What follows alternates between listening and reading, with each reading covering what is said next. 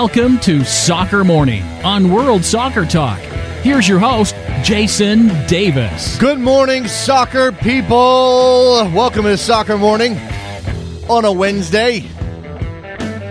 Big show lined up for you today. Thank you very much for joining us as always. Let me go ahead off the top of the show since I always do this stuff at the end. Sometimes I think it gets lost. Remind you that uh, we're on iTunes. We have YouTube video stuff. Speaking of iTunes, I was just, per, I'm not really the guy that goes and looks and sees what our ratings are, like star wise or commentary, comments on the show, but I'm sure that we probably need more. Like we always need more. If you like the show at all, please go give us a rating and review at iTunes. It would help us out quite a bit in the, the battle to be relevant in the podcast world or something like that. It's cutthroat, guys. Like you have no idea. No, I'm just kidding. It's not. We're all friends. We all compete uh, in a friendly manner. Big show for you today, as I mentioned. We're going to cover the news here in a minute, but I want to let you know that David Cartlidge, our friend in Spain, will join us at 9:10 to go over some of the Champions League stuff, maybe take a peek at La Liga Ronaldo. My good God, Ronaldo. It is insane what that man is doing right now. Let's do that. Let's dive into the news where we will touch on the insanity that is Cristiano Ronaldo. Champions League results from yesterday. Both of the Manchester teams fall PSV 2 1 over Manchester United. Obviously, that game marked by the gruesome injury suffered by Luke Shaw, breaking his leg in a challenge by Hector Moreno, Moreno of PSV. I have not watched it, and I'm not going to watch it, and you can't make me watch it. I had that game on my television. I'm sitting at in, I'm sitting in my my house on my couch working on some stuff on my laptop while the game's on my big screen. And I look down either at Twitter or to right, and I look up, and Luke Shaw is being attended to, and I'm seeing on Twitter that he broke his legs, and I'm like, no, his leg, and I'm like, nope, not gonna do it. I've seen gruesome injuries before. I'm not a fan. So, uh, if you want to ask me about whether the challenge deserved a red, I don't know, and honestly, I'm not gonna know. Manchester City falling as well. This one much worse, if you can imagine. One, two, Juventus with the win. Mandzukic and Morata score for the Italian champions. Not going well for Manchester City right out of the gates in the group stage. Remember, this is the competition they continually uh, target as uh, the goal for a team that has dumped a ton of money into their squad year after year. PSG 2 0 over Malmo. No, Ibrahimovic did not score. Cavani and Di Maria did the honors, but PSG with a win. Real Madrid, as mentioned, Ronaldo, a hat trick. Two of those were penalties. 4 0 over Shakhtar Donetsk. And Ronaldo now with eight goals in his last two matches. Wolfsburg 1 0 over CSKA Moscow. Benfica 2 0 over FC Astana. Galatasaray losers to Atletico Madrid at home 2 0. Sevilla 3 0 over Mönchengladbach, so it does not go well for the German side either. Champions League schedule today. Bayer Leverkusen versus Bate. Roma hosting Barcelona in a big match we'll talk to David Cartlidge about. Valencia hosting Zenit St. Petersburg. Ghent versus Lyon. Dynamo Zagreb versus Arsenal. Chelsea, amidst uh, all that drama in their league campaign, pl- uh, playing host to Maccabi Tel Aviv. Olympiacos hosting Bayern Munich. Dynamo Kiev hosting FC Porto. The CONCACAF Champions League, DC United has booked their place in the knockout round with a 2 0 win over Árabe Unido last night at RFK Stadium. Uh, Real Salt Lake gets a single point in El Salvador in a goalless draw against Santa Tecla.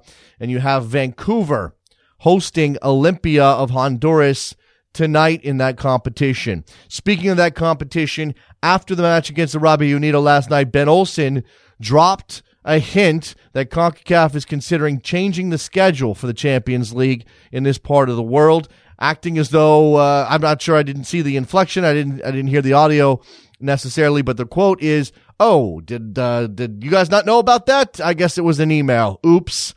This could come as early as 2017, and what it would do is obviously switch the Champions League from this uh, split calendar uh, situation where the group stage happens in one portion or in one one year and one season for MLS certainly, and then carries over with the knockout rounds happening uh, the next spring. The plan is to have apparently The plan is to have the entire tournament take place over one calendar year. This would certainly benefit MLS teams who right now suffer from being in preseason form when the knockout rounds come around uh, in early spring. But it would also benefit Mexican teams if you think that's counterintuitive because they have such a big advantage. Um, if they have such a big advantage um, because of being in form when the knockout rounds come around. They do play, they, they will be in relatively good form deep into the Apertura by the time the, the finals come around uh, in a Champions League that takes place over one calendar year. And it would mean much less of a gap between winning the tournament and going into the Club World Cup, which has been a hindrance to Mexican teams over the past couple of years, not performing well at the Club World Cup because it's an eight month wait until they go into that tournament, and Mexican teams turn over perhaps as much as any teams, uh, any team in the world. MLS news: Los Angeles Football Club has confirmed that that that will be the official name. They will be called LAFC. That was uh, dropped yesterday. We talked to Kevin Baxter over at SiriusXM FC about the campaign to market to millennials in Los Angeles. I'm softening a bit on my stance on LAFC. It's still a little weird, but I kind of get it. MLS has rescinded the red card for Sporting Kansas City's Dom Dwyer that he picked up in their loss to Orlando City on the weekend. He was sent off for shoving Orlando City defender David Mateos, who made a meal out of it. Certainly went down uh, as though he had been uh, punched in the face and there was no such thing happening there. While I think that the red card is harsh, um, uh, I, I, sort of saw the wisdom, or I saw, understood the red card, even if Mateos had made, uh, uh, made something else out of it. Uh, rescinding the red card completely, I'm not so sure about that, but alas, when simulation is involved, that's the reaction. Got games tonight in MLS. NYCFC hosting Toronto. Big game for Toronto as they try to maintain their spot in the Eastern Conference playoffs uh, structure. New England hosting the New York Red Bulls in a big, big, big match in the Eastern Conference. San Jose hosting Montreal. Problem for Montreal. Per reports, no Piatti, no Drogba, no Evan Bush, no Justin Mapp, no Donadel, and no Laurent Ciman. So that is a problem for Montreal if all of those players are missing. And finally, the Frisco County, Frisco City Council has unanimously approved, unanimously, say that word, unanimously approved $39 million in improvements to Toyota Stadium there, FC Dallas's home venue. This could pave the way for the U.S. Soccer Hall of Fame to be located in Frisco. We reported on the talk that there were a couple of different bids, including one, I believe, uh, in northern Pennsylvania for a home for the U.S. Soccer Hall of Fame. This one, uh, the the plan is to also maybe move it to Frisco, Texas, and this thirty nine million dollar improvement plan is thought to be a precursor to that, although no deal has officially been announced. All right, let's uh, step aside. We'll get our friend David Cartlidge on the phone, and we'll talk Spanish clubs in the Champions League. We'll talk La Liga. It should be fun. Don't go anywhere. Soccer Morning, WorldSoccerTalk.com. Face in the crowd. Talking too loud.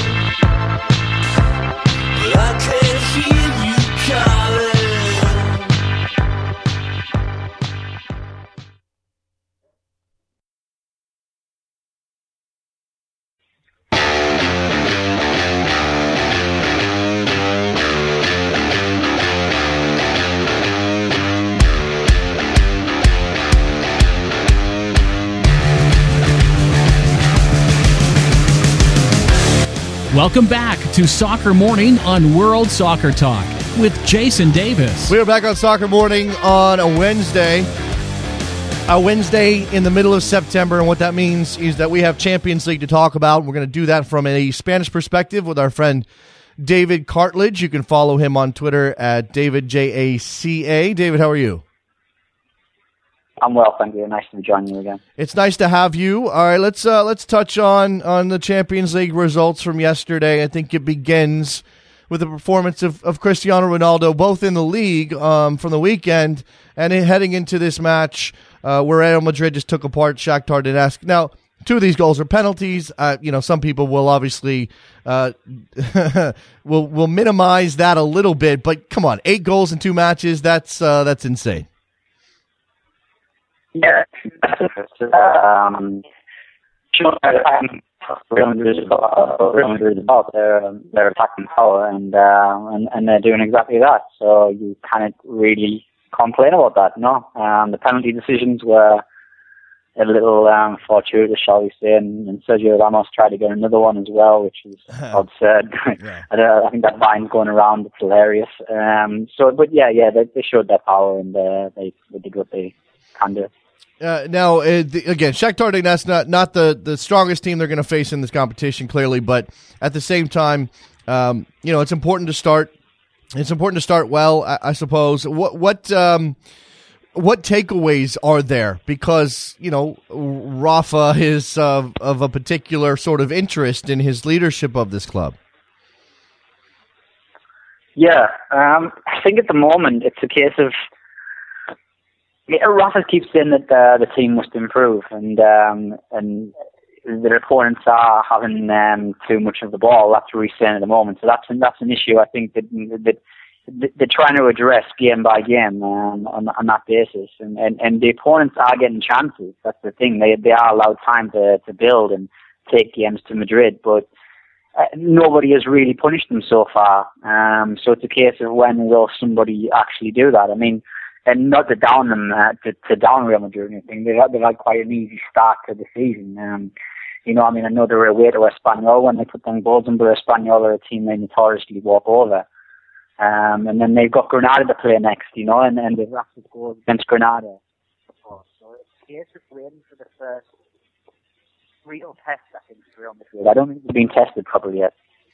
Uh, well, we'll see. Uh, yeah, we're obviously going to see them tested at some point. I guess that's when we'll find out uh, again whether or not Rafa has them headed in in the right direction. All right. So we also had uh, we also had in the Champions League yesterday Sevilla taking out Mönchengladbach three nothing. I think that says a lot about. Look, it, it's on Sevilla's home turf, and, and that helps. But this says a lot about Mönchengladbach and their start to the season. But you can't take anything away from Sevilla.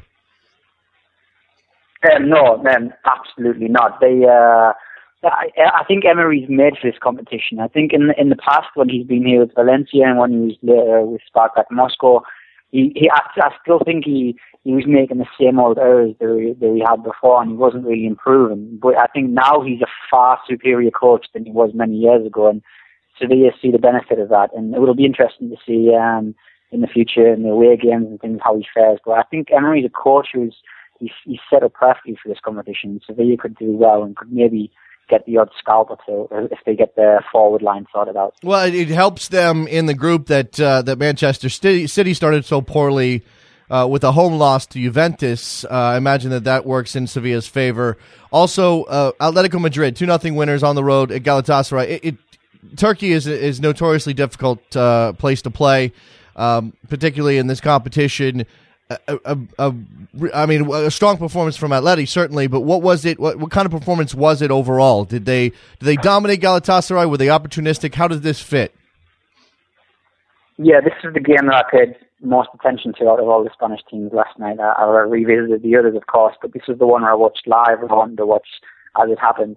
And it was just a brilliantly executed performance from Atleti. It was very expertly done. They they quite the, the the the crowd was they barely had a chance to get into the game because Atleti had shut them off straight away, and, and and once they did that, you felt they could build on that, and they did, exactly did. They got those two snap goals, and they just really killed the game off with with with, wonderful authority, and they didn't really need to be amazing. They were just experts in how they did it. They've been here before. They're they're very good. I think it's. Mm. It's uh, only one loss in their last seven away European uh, group games, which is just outstanding. And I was really impressed with how they uh, how they went about the business. So that's uh, that's three win three wins to start the group stage for the Spanish clubs. You got one more team in action. Obviously, that's Barcelona today. They're in Rome. Um, the uh, favorites, but by how much? And, and and really, what can Rome what can Roma do to try to slow down Barcelona? Yeah, don't forget there's Valencia as well. oh, sorry, I apologize for that. I did skip over Valencia. I have them right here on my on my schedule. Yeah, at home against uh, Zenit St. Petersburg. So we'll come to Valencia. I've already set the table for Barcelona. Yeah, yeah. So, so, so Barcelona. Yeah, I think when the Romans started, really started the season really well. So I think they'll be they'll be quietly confident. I think that they can do something. But like De Rossi said, they have to tackle the Messi threat head on. They can't ignore it. They can't focus on other areas. They need to shut him down and And I think that's going to be their primary task. I know it's very basic analyst, but that's what they have to do. They have to shoot Lionel Messi down. And if they can do that, then they can build on their own game, and then Roma can maybe cause surprise. And, and I think they certainly kill. Roma's got some good players who could hurt Barcelona. Well, there, there's already there's already these narratives that are coming out. I mean, you know, whether or not they are, you know, they, they certainly have some appeal, but whether or not they're accurate completely in, in, a general sense, I don't know. But there's, you know, obviously the both Manchester teams lose. Obviously, Manchester City at home. That's particularly damaging to their cause. But there's also this. Oh well, the Italian teams are, you know, obviously very uh, tactically sound, and and, and they uh, they come out and they know how they want to play, and they they use that to their advantage. Is that something that Barcelona is going to face? Is is Roma of that particular ilk, or is that just a general, you know, is that the general thing we say about Italian clubs that doesn't always apply? Yeah, I think I think it's part and part. I think there there is some there's definitely some substance to that sort of claim. Um, I think uh, the Italian teams will still set up a certain way. They they, are very tactical. It's a very tactical league. You have to be a special player, I think, to succeed in that league. Um, and and really and then on the other hand, I think that Garcia, you know, he, he, own way of playing. I think he, he will commit numbers forward, I think, for Roma, and then they will have a go at Barcelona because this is the problem sometimes. We're talking about Real Madrid not being tested. Teams need to go at Real Madrid and Barcelona, you know, they, they need to have a go at them. They have got vulnerabilities. They have, there's weaknesses mm-hmm. there, and, and teams have to go at them. So I think it would be in Roma's best interest to actually commit numbers and, and, and put in a, an attacking performance against Barcelona you certainly can't play afraid. Not, not not at home in the Champions League. All right, let's. Uh, as I mentioned, I didn't mean to skip over them. So apologies to to any Valencia fans listening right now. Valencia at home to Zenit St. Petersburg. Um, give me the outlook for that match. Yeah, it's, it's Valencia's return after a few years away back to the Champions League. As Unai Emery had them in last time, um, and and basically it's it's still in plenty of where they belong and and, and love the produced form against uh, against them until they've got of their own issues at the moment in a domestic league and in terms of uh, Andre Villas-Boas. So I think they so they're a team that's vulnerable in Valencia. I think need to capitalise on. I think they need a performance as well because Valencia's start of the season hasn't been particularly spectacular. They were they were shocked a little bit by Monaco, but uh, gradually got through that one.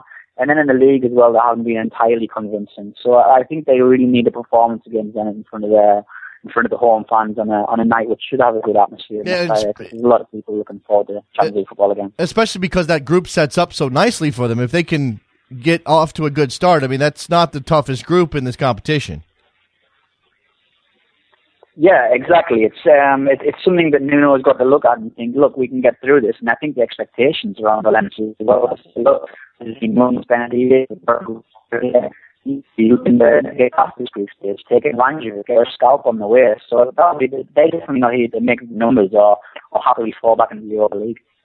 Uh, uh, and again, the, the, the overarching narratives. I mean, let's uh, let's imagine that Barcelona handles Roma, even, even if that's a, a, draw on the road. I think that that's something they could stomach. And, and Valencia at home takes care of Zenit St. Petersburg. Now we're talking about all of the Spanish clubs coming out strong in this competition and just a reinforcement. And especially, David, I imagine a good thing for Spanish football that it's not just Real Madrid and Barcelona or even Atleti, who has had success in this competition recently, but you throw in Sevilla and Valencia starting well, and, and you kind of continue that um, that narrative that is that Spanish football is is fairly strong a little bit farther down the table than most people give it credit. Exactly, and this is the best case. This is the best opportunity for for, for these teams to show that. And and, and you, you do rightly say the teams after Atleti they need to show as well because okay, Atleti have got themselves on that pedestal now. People know they produce good players. They they end up selling them on. Okay, but they know they're a good team. And now Valencia and Sevilla they need to show. I know Sevilla got that Europa League win, but people are maybe still not taking them entirely seriously. So Valencia and Sevilla are in a great opportunity here and in the Europa League as well, I think Real have got to show, you know, these, these um, Athletic Bilbao, they've got to show a better account of themselves as well in, in that competition. So yes, absolutely, these teams must really put in a performance, I think, because there's still enough for me that La Liga have to prove.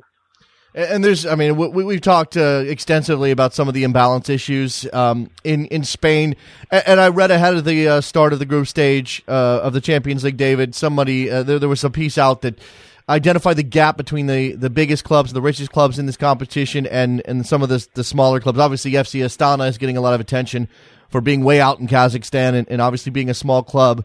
But the, the gap is something like 700 million euros. Um, I, don't even know what that. I suppose that's in the player value. Is that you know is that an issue for you? I mean, how do, how do you sort of reconcile the Champions League? and where we are with this competition when it's pretty clear there there are only three or four clubs that that you would identify as as real favorites. Yeah, absolutely, and it, it will take a special team to to upset the elite, to upset the Bayern Munich, the Real Madrid, the Barcelona, the, the teams that do spend money, the teams that have got these star players. But I think Sevilla should, again, going back to Sevilla in Europa League, they were up against teams who spent a lot more money than them as well, in, terms of the Premier League teams as well, and, and they saw them off. And if you're a well-run club, if you've got a good coach, an intelligent coach, and your squad has been built correctly, and you have the right depth there, you have an excellent starting 11 with a few quality players who could probably go up a level, and there's every chance that you could shock. And Valencia, Sevilla, they are the, the, the teams that could actually do that. Atleti as well. They they they're in this little bracket of teams just under the elite that could actually stun these um, these bigger sides on the day through a, a whole team performance. So I think that's where it is. The team who is best coached, and then also has this squad that's been built correctly. What what is the financial impact for for teams like uh, like Sevilla? Valencia in this comp- being in this competition, and and you know obviously they they want to advance. Um, if they can get through the group, what's the financial impact on on those clubs? We we know Real Madrid and Barcelona are are going to be rich no matter what happens, um, but there's got to be some significant impact for those teams.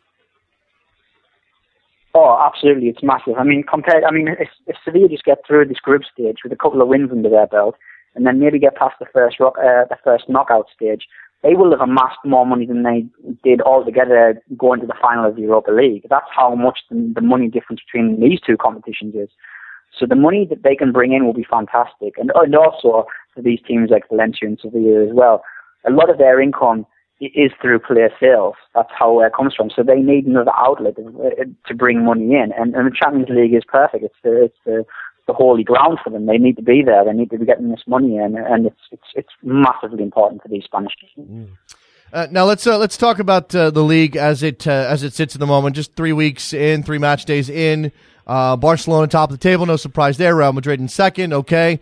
Uh, by the way, Real Madrid scoring 11 goals in three matches so far. We know about that six nothing win over Espanyol, which obviously pushes pushes their number up. you know, we're talking about Sevilla and they have yet to win in the league. What's uh, what accounts for the slow start there? Yeah, I think it's just a case of getting all. Uh, I think we discussed this um, in one of the first um, podcasts in the new season about teams with lots of new players, and Sevilla are one of them. And they're just gradually adjusting to the new system, and especially when they've lost somebody like Carlos Parker, Bacca, the team was very much built around and, and catered towards how he played and how they they all moved around him. And now they're just finding their way with somebody like Llorente and and Kevin Gameiro, as we saw midweek, and they're going to take time to get there. But I think when they do, it should be uh, interesting to watch. So that's why they're a little bit slow out the blocks at the moment. But I, I still think there's a, there's a lot to come from them. Got a lot of injuries now as well. Um, in the departments, defence, they've lost their goalkeeper as well. Midfield, they really haven't had a full selection to choose from. So it will take time for them to get up and run, but uh, they will. They host uh, Celta Vigo on on Sunday, uh, but that that's a Celta Vigo team that started out very well themselves, two wins and a draw from three matches. Uh, just handicap that one a bit for me, and and how much of Celta Vigo's start is sort of the opposite, maybe from what Sevilla's dealing with. Yeah, Celta Vigo. Uh, mean, again, was another team we've discussed before, and saying I know people talk about Valencia and Sevilla, why you should watch the Liga where I said before, if there was another team you should watch in this league this season, it's somebody like Celta Vigo. It's the Villarreal Celta Vigo Athletic Bilbao. Celta Vigo are a very attractive team, play very nice football, very attractive to watch, very patient build up. And they've got, you know, they've got some little stars there in terms of Orellana and Nolito. These, these are good players. They're very, very good players who could easily play a, a high level up, but Celta have got them. They've got a very good coach in Berizzo.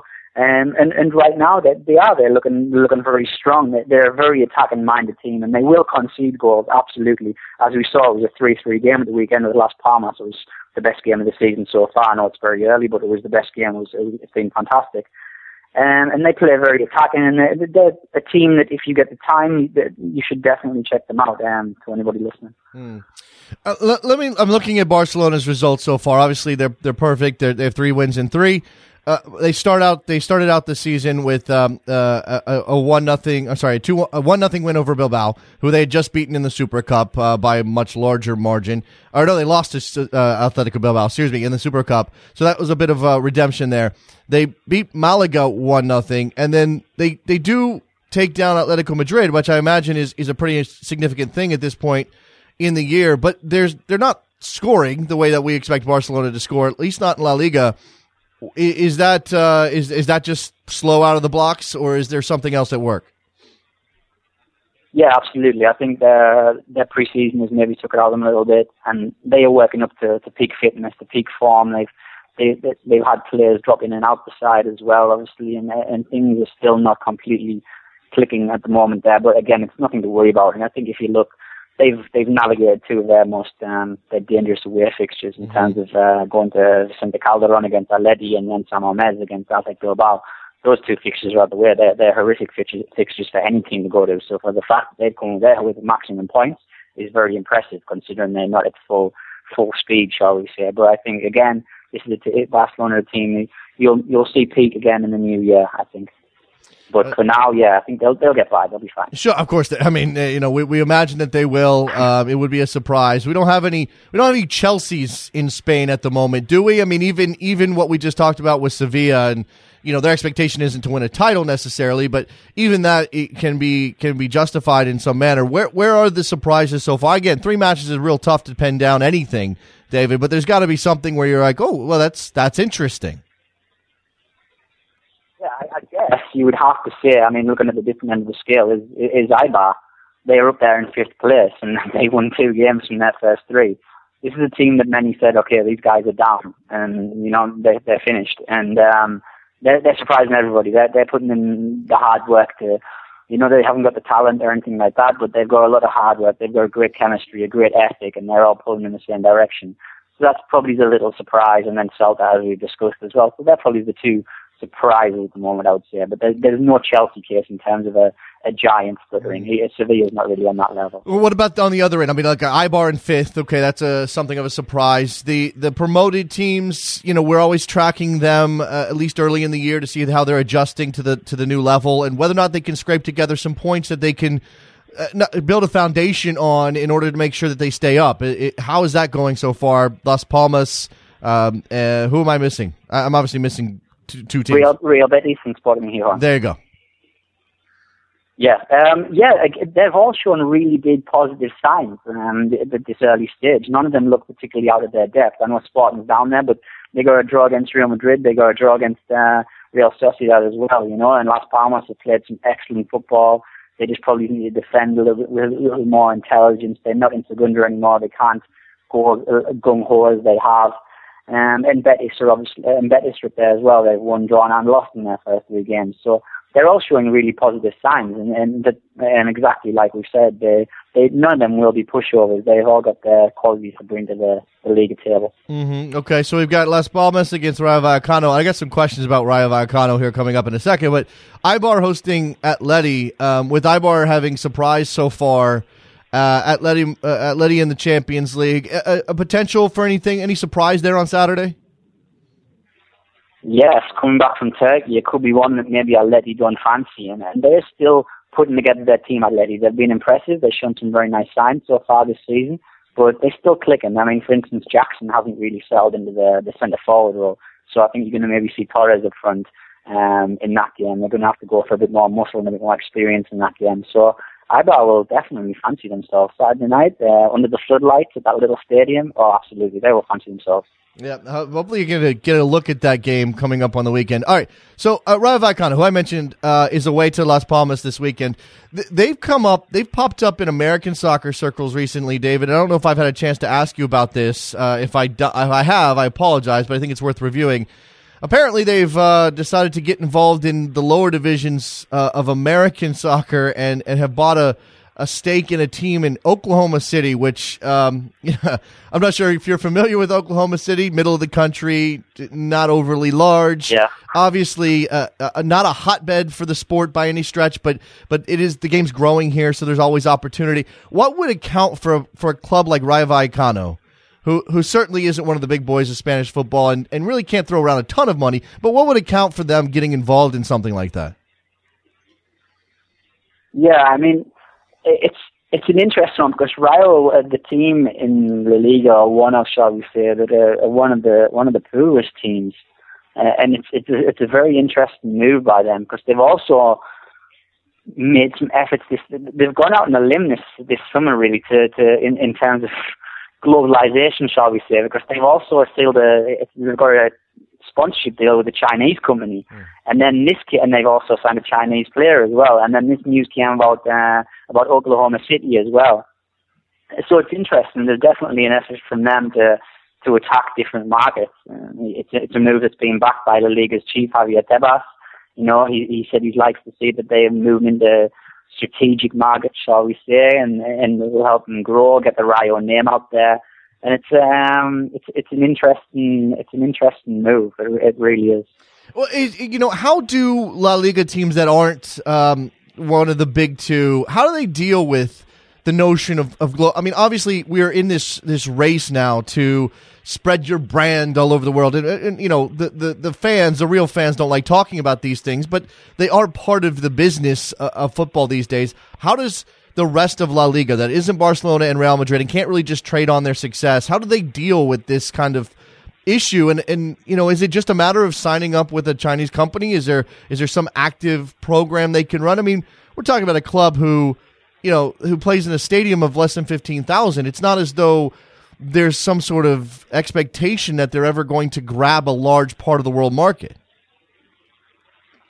Yeah, exactly. It, it's an interesting one. It's like a it's like a bit by bit. I think they they're trying to do. Rayo are trying to get some exposure, some revenue from somewhere. It, it's an interesting, especially with the Chinese deal and signing a Chinese player as well. You know, revenue is obviously a big issue there, and it's just trying to create a different avenue to to go down and put the name of your put the name of the club out there. And it's it's a it's an interesting one, and it really is. It's some it's something you'll have to see develop over time to see what comes of it, but it, it is a strange one, especially like I say, because it's Rayo Vallecano. If it was any other club, then we might not bat an eyelid. So you know, but it would have been Rayo. It's it's different.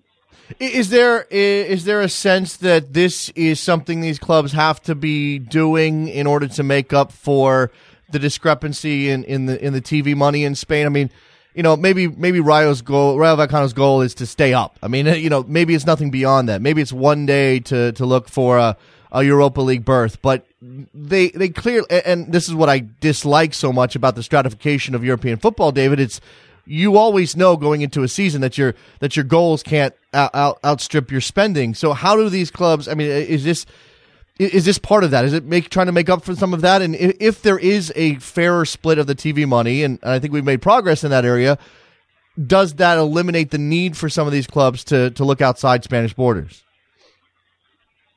Yeah, definitely. That's that's why they're doing it primarily. They're they're looking for an extra avenue to bring to bring a tiny extra bit of amount of money in. If it's a big amount, then amazing. But if it's a small amount, okay, they'll you know they'll, they'll happily take that as well. And it's they're just trying to create something something else and do something differently. And in terms of this globalization, it's not something that Sp- Spanish clubs are, are really big on or are really wise to. It's something that I think that needs to be done. I mean, we obviously look at the Manchester City um, the development they have got, um, you know, with, uh, with New York, and and it's something that Spanish clubs perhaps need to do, whether you think it's a a bad thing or a good thing, you know, whether it rips out the, the meaning of the game or whatever that, but it's probably something the bigger clubs need to do, and it's something that I think you might see more often in Spain, and it's something that people who own these clubs are actively trying to do. I know Levante Levante's owner has been out and he's been trying to seek investment from different parts of the globe, and then Rayo obviously succeeded. Valencia have done it before, there's some good success as well. So, so yeah, it's something I think we're going to see a lot more of. Um, in the near future. It's uh, very interesting, very fascinating stuff. David Cartlidge talking Spanish football. The Spanish clubs in the Champions League doing very well. We expect Valencia and Barcelona uh, to perhaps continue that trend today. We're looking forward to that. Follow David on Twitter at David J A CA and uh, find his work uh, through his Twitter account. What else should I be telling people, David? Got anything else you want to plug? No, man, that's that's everything. Yeah, you've got me. That's where you find me, and that's where you'll find everything about. Yeah, and his regular appearances right here on Soccer Morning. David, appreciate it as always. Fantastic stuff. We'll be uh, watching Champions League today and uh, La Liga on the weekend. Appreciate it. Great joining me. There goes uh, David Cartlidge. Good stuff from him.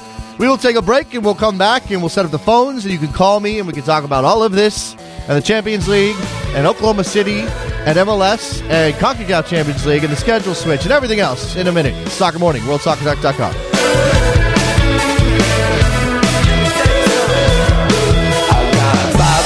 Strings on a broke guitar.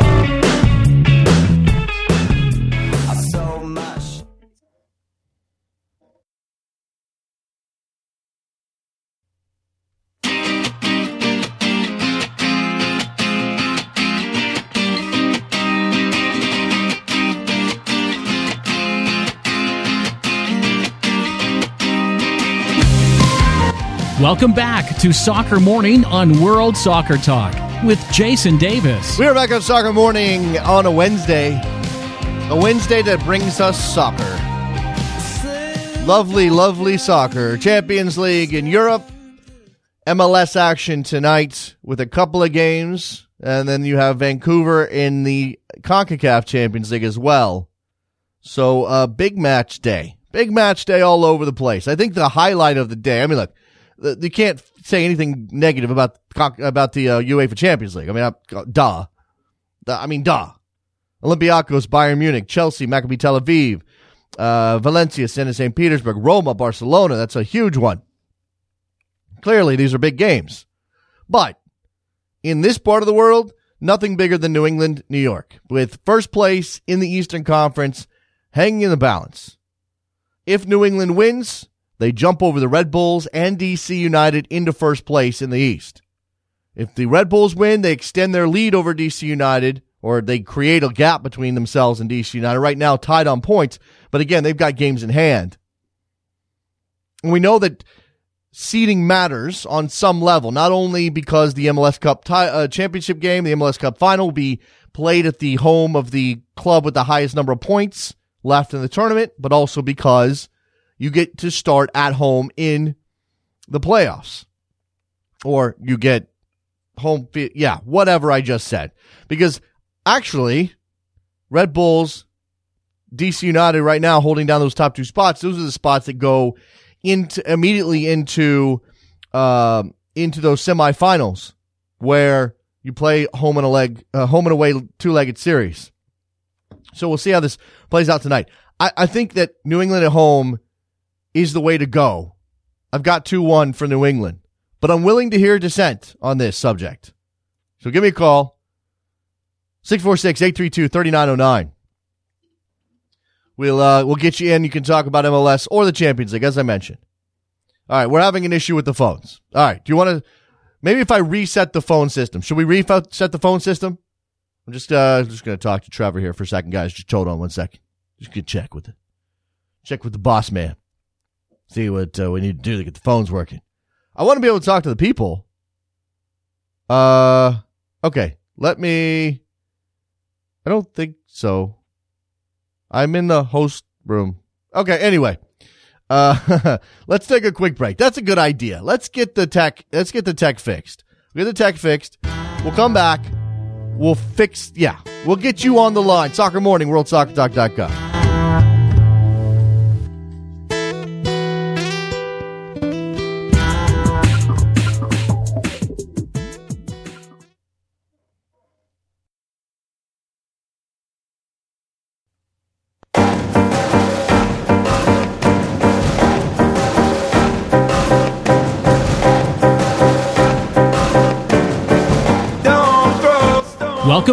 to Soccer Morning on World Soccer Talk with Jason Davis. All right, I am back, but the phones are not. The phones are just screwed for today.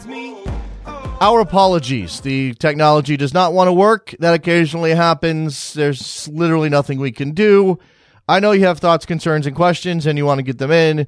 Uh, and I'd love to talk to you, but there's just no way to get that working today. So this is what we're going to do. We're going to spend the next couple of minutes just uh, talking out some of the issues and, and stories of the day. If you want to throw in anything, hit me up on Twitter at Soccer Morning. That's the best way to get your thoughts of what's going on on the program. You know, which uh, which games are you looking forward to most today? I mean, this is a full schedule. This is more than you uh, might even get some weekends uh, occasionally. Well, it depends, of course.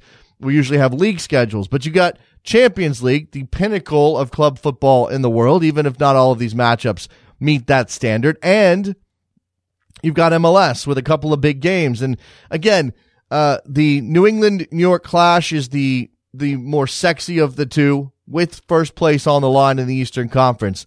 But you've also got Toronto visiting New York City FC. And this one is intriguing in part because of Toronto's place in the Eastern Conference standings right now and how they're hold, trying to hold on to a playoff spot. They've never made the playoffs in their history. So to to get there would be an achievement. Now, of course, you know, oh, our goal is the MLS Cup. Of course, everybody wants to win a championship. And in this league, you can reasonably imagine yourself winning a championship, even if you finish fifth in the Eastern Conference. Right now, the gap between Toronto and Montreal is five points. Montreal has two games in hand on Toronto FC. One of those is going to go away tonight.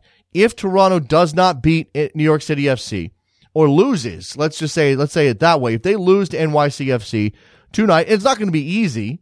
I mean, Yankee Stadium presents some quirks. It's not as though Toronto's in such good form that they can walk into that building and beat a team that's in turmoil. They're going to have a struggle. They may. They may have a struggle. And if they lose this match, that puts Montreal five points back with only one game with uh with uh sorry with three games in hand again, and an opportunity to climb back, and maybe jump over Toronto FC. And then we're talking about okay, now is Toronto going to be pulled back down into a struggle just to make it into the playoffs at all? Because there is only one thing that's uh, there's only one way that Toronto's season is a success, and that's making the playoffs. They can't finish seventh and say, oh, but we had a good year. And you know, Joe Giovinco was really good in 2015. And Michael Bradley was okay. I, I mean, what are you going to say? How are you going to build on that? You need the playoffs. They need the playoffs so that they can create that stability, not only with uh, the players, and imagine Giovinco and Bradley and Altidore and Osorio and uh, all of these guys need some reason to stick around for the near future if they see some positive uh, some positive growth in this team. But you know, give Toronto needs a reason not to fire Greg Vanney. I say it that way.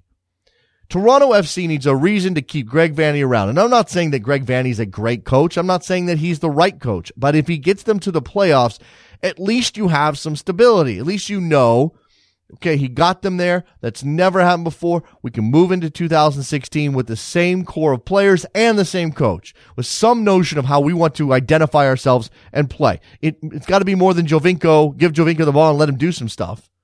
And they got to show up that defense.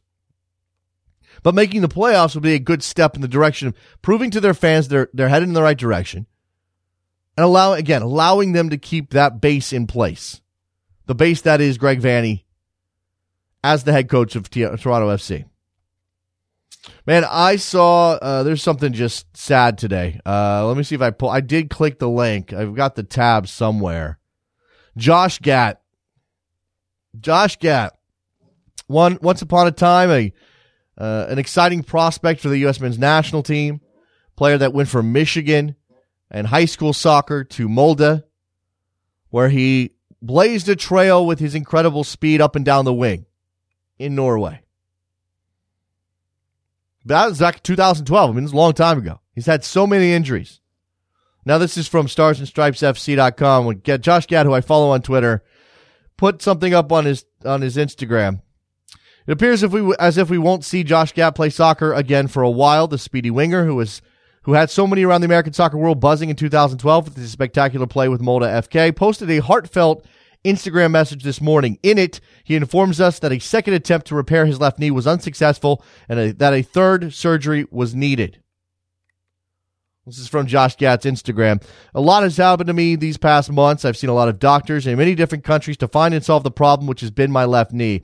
I've had a terrible string of injuries and adversity that made me question the choices I've made and if I should continue to make the same choices again. Most of you don't, don't know what happened, but to fill you in, I had to repair my knee again. The last surgery I had didn't take the way we'd hope, and it led to more damage in my knee. I wish I could say things would be easy and I'd be back sooner rather than later, but that's not the truth. The truth is, uh, the truth is, I have to start at square one a third time. But that doesn't change what I have to do. I choose to fight. I choose to get back up after getting knocked down again. I choose to never give up and work every day as hard as I can to continue chasing my dreams. They are far from gone and not even close to out of reach. Some might not believe I can do it, which is your opinion, and it's fine, but it's not my opinion. I know I'll play again. I will work as hard as I can every day to reach my goals and to play again. I'm a fighter. I am not a quitter, and I will get better. For those of you who support and believe me, I could not ask for anything more, and I hope you know I truly appreciate that with all my heart. If you can show me faith and believe in my recovery, I will return the favor in kind by doing everything I can to get back to that field. Wish me some luck and keep uh, keep a lookout in the future. I will make a comeback, Josh Gatt, and that's just a sad story. I mean, I I, I really do hope the kid gets back on the field and can do something uh, positive with his career because there's nothing more painful than to see a talented player. And I don't know what Josh Gatt's ceiling was going to be. I mean, who knows? We might never know now, but it's there's nothing more tragic than seeing an, a talented player have his ability to play limited by injuries, his career cut short by injuries if it comes to that. His his his career marked by long stretches of being out. I mean, American and Americans. I'm sure every nation has these guys incredibly talented players at a young age who look like they're going to be the future and then can't get past injury. But I mean, we have we have such touchstone moments in the history of the American uh, uh, of the American national team because we haven't been doing it that long at a high level. John O'Brien, I mean, that's that's the number one guy. Stuart Holden, who I, I, I, still trying to work back, is maybe transitioning into television, but is still trying to work back. Now Josh Gatt. I'm sure there's a number of players. I mean, who's on the list? The top five players who injury ruined their chances of becoming what they could possibly have become. I feel as though it wouldn't take a lot to put that list together. Uh, Edward on Twitter. As far as Toronto, New York City FC, I expect another shootout. NYCFC can't contain Gio. Toronto can't contain Villa. Villa's uh, completely healthy. I mean, I know he came off at halftime in Frisco. Was that probably to help save him um, for for a, a, stretch run here? Now, I don't think NYCFC is making the playoffs, but I guess having a healthy David Villa and having him ready to play at home is uh, probably the way to go if you're Jason Kreis. All right. Uh, let's uh, let's get ready to wrap this one up. Again, apologies for the phone lines, guys. I didn't uh, we didn't know that was going to happen. Clearly, uh, technology uh, technology didn't want to cooperate today. Uh, technology is our friend in a lot of cases. Today it was not, but we will be back ready to go tomorrow. Hopefully the phones work. We'll talk uh, Champions League and the fallout from today's action, uh, CONCACAF Champions League, MLS as well. We'll see if this is a shootout up in, NY, uh, in NYCFC at uh, Yankee Stadium, and we'll do more soccer. Find us on backheel.com, worldsoccertalk.com. Give us a rating and a review at iTunes. Uh, buy a t shirt and a mug, and I'll talk to you tomorrow. Later. Did my invitations disappear? What I put my heart on every cursive letter? Tell me why the hell